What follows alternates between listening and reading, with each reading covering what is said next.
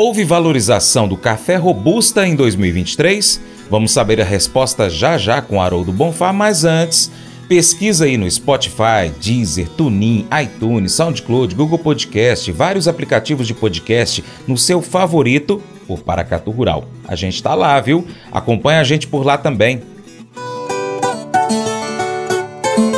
Café com prosa, com Haroldo Bonfá. Uma das movimentações observadas no café brasileiro em 2023 foi uma diminuição da diferença entre as cotações do café arábica e robusta. Uma das explicações para esse fenômeno está na expansão das relações comerciais envolvendo a produção cafeeira do Brasil e as brechas encontradas no mercado. Exemplo disso é o Vietnã, segundo maior produtor de café do mundo, que neste ano enfrentou problemas com a sua safra e comprometeu o abastecimento de países compradores da sua mercadoria. O produtor de café brasileiro aproveitou esse espaço e embarcou mais de 5 milhões de sacas do café Conilon, o que contribuiu para a valorização do grão. Para falar mais sobre isso, a gente está recebendo aqui no seu Jornal do Agronegócio Haroldo Bonfá economista da Faros Consultoria, que semanalmente traz para a gente informações do mercado no nosso quadro Café com Prosa. Haroldo, de fato houve esse estreitamento da diferença entre os preços dos cafés arábica e robusta? Perfeito, ótima pergunta, Francis. Uh, eu acho que vamos começar pelas oportunidades. Então, houve uma oportunidade tremenda para o exportador de Conilon, uh, no mercado internacional principalmente, quando o Vietnã, desde o ano passado, começou a dar sinais de que não teria café suficiente para abastecer o mercado internacional. O Brasil, com qualidade, com uma oportunidade e, de novo, com estratégia, conseguiu nós estamos exportando, nós vamos exportar uh, agora no ano 23, mais ou menos, quase 5 milhões de sacas de café Conelon. É um feito enorme, importantíssimo, com qualidade. Essa oportunidade fez um deslocamento da curva, ou seja, ele pegou café que, que ele ia usar, uh, o Conilon, que ia usar para a indústria seja ela de torrado e moído no mercado interno, seja ela solúvel também no mercado interno, ela uh, deslocou isso para exportação, onde teve um rendimento maior. Né? Mesmo com aquele dólar não tão atrativo, um dólar, vamos chamar aí de cinco. Né? Essa oportunidade fez esse deslocamento de qualidade e fez com que o preço, então, do Conilon subisse mais e a grade do Arábica ficou mais, como que se fala assim, prejudicada num certo sentido, mas criou oportunidade para você usar mais o Arábica nessa composição do blend do mercado interno, tanto no torrado e moído como na indústria do solúvel. Então você teve sim a, a, a oportunidade de usar diferentes tipos de café e os técnicos nossos de cada indústria é competentíssimo para manter estável a qualidade, tanto de bebida como de apresentação do café, e com isso procurar a melhor rentabilidade e a melhor composição de preço com, com composição entre a arábica e o conilon para atender o mercado interno.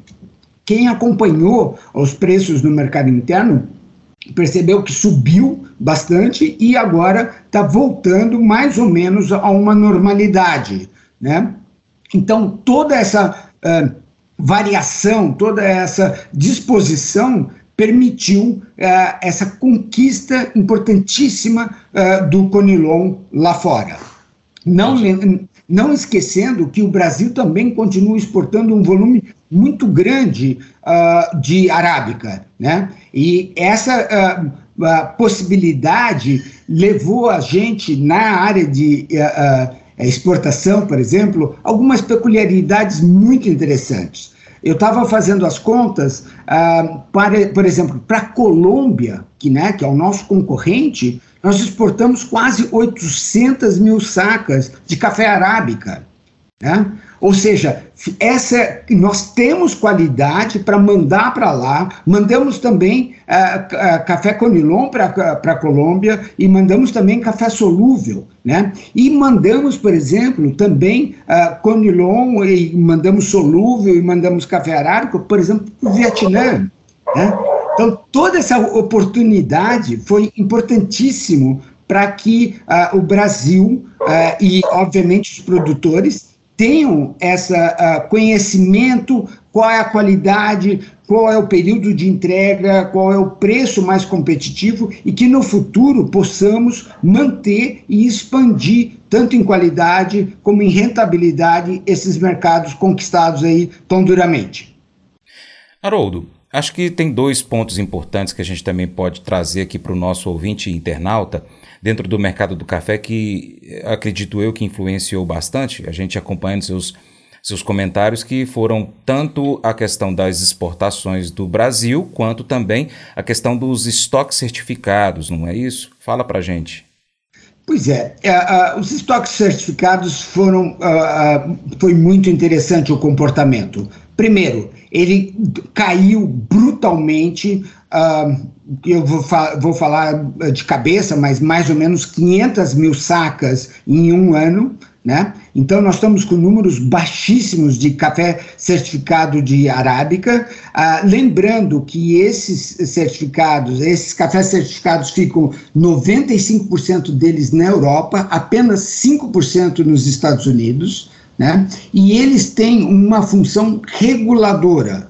Ou seja, quando você precisa teoricamente de café, por que, que eu falo teoricamente? Você se programa para receber um café, por exemplo, ou do Vietnã, ou, por exemplo, até da África, ou um café da Colômbia, ou de Honduras, enfim. E você não consegue, por exemplo, eventualmente, atrasou um navio, etc., ah, você eventualmente vai lá e faz essas operações em bolsa. Né? É, o Brasil soube se aproveitar disso, o Brasil participou muito ah, no ano 22, um pouco menos em 23, de cafés certificados na Bolsa, né? mostrando sim que temos qualidade e é, essa variação é, fez uma pressão muito grande nos preços não só uh, ela, né, a variação climática que nós falamos há pouco, e também uh, a limitação uh, que teve das ofertas dos nossos competidores. E aí nós estamos falando então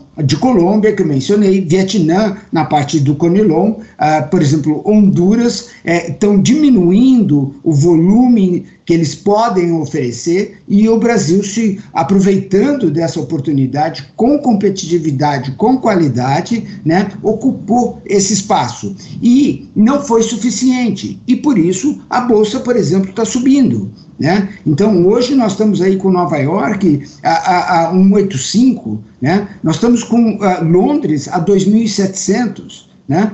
Então, é, é, e, e, não estamos ainda no final da entre-safra.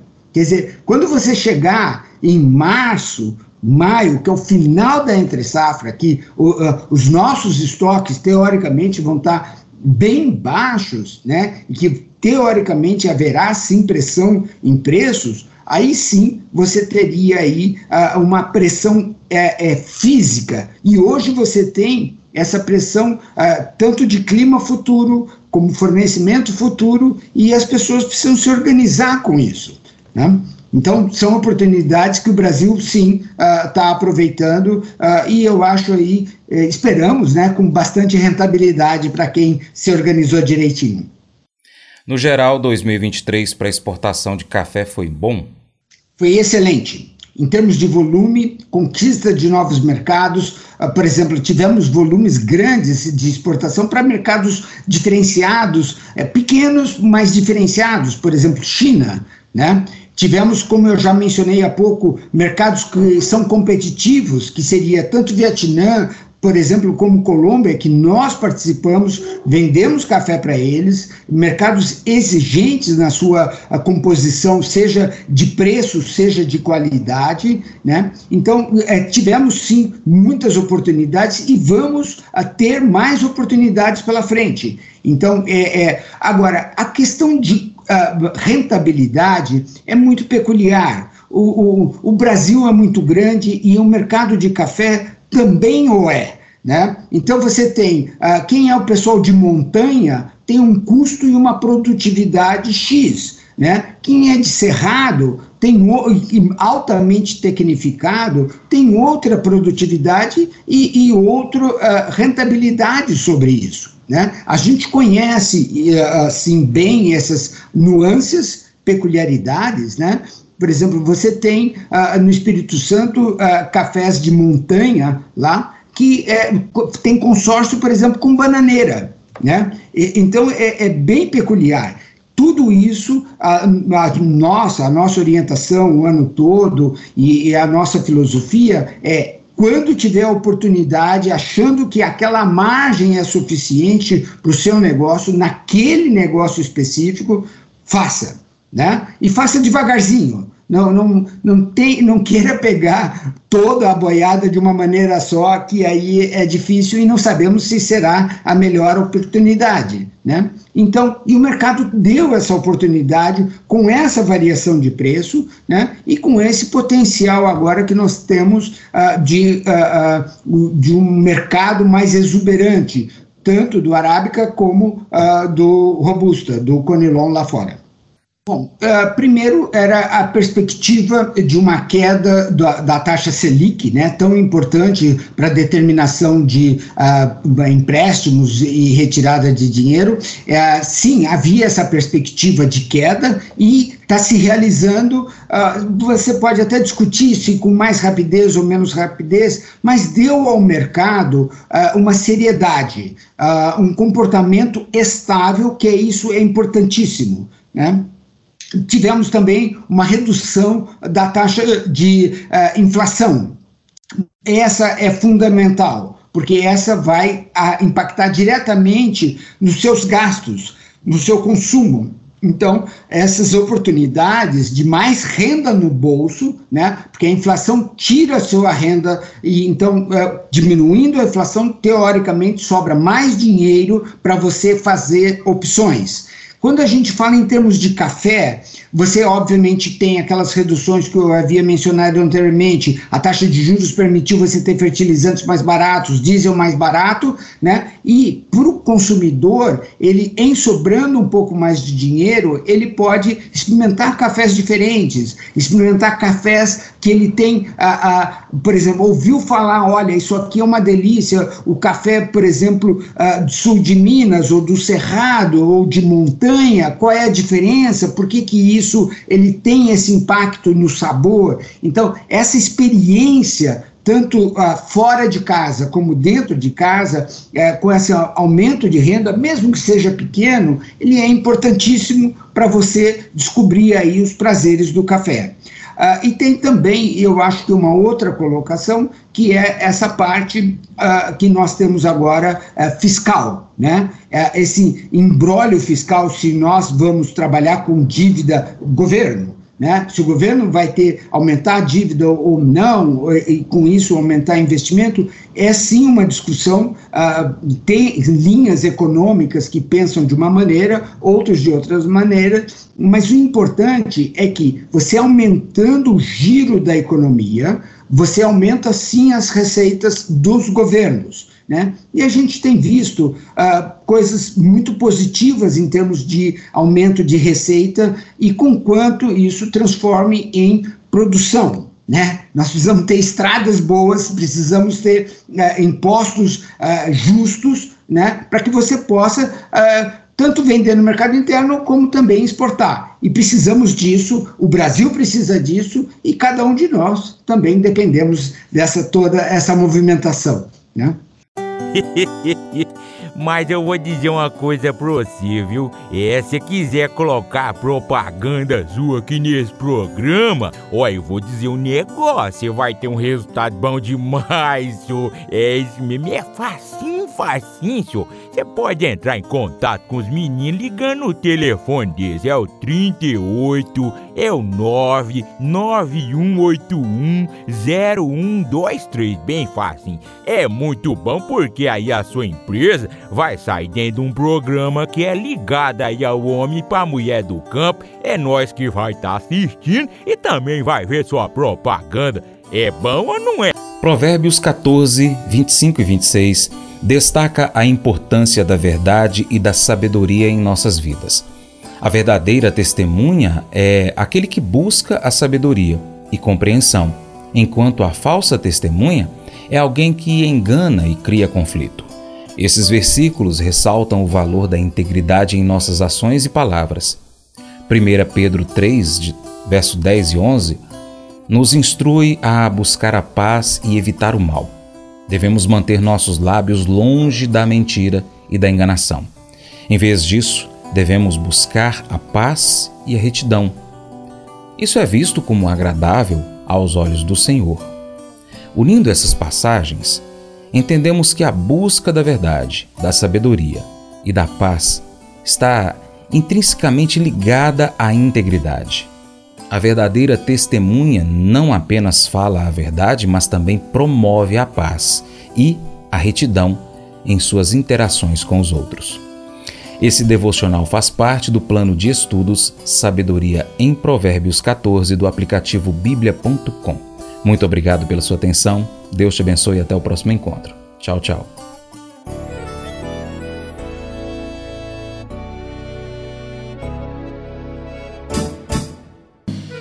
Acordo de manhã para prosear no mundo do campo, as notícias escutar. Vem com a gente em toda a região com o seu programa Paracatu Rural. Tem notícias, informação e o mais importante, sua participação. Programa Paracatu Rural. Programa Paracatu Rural.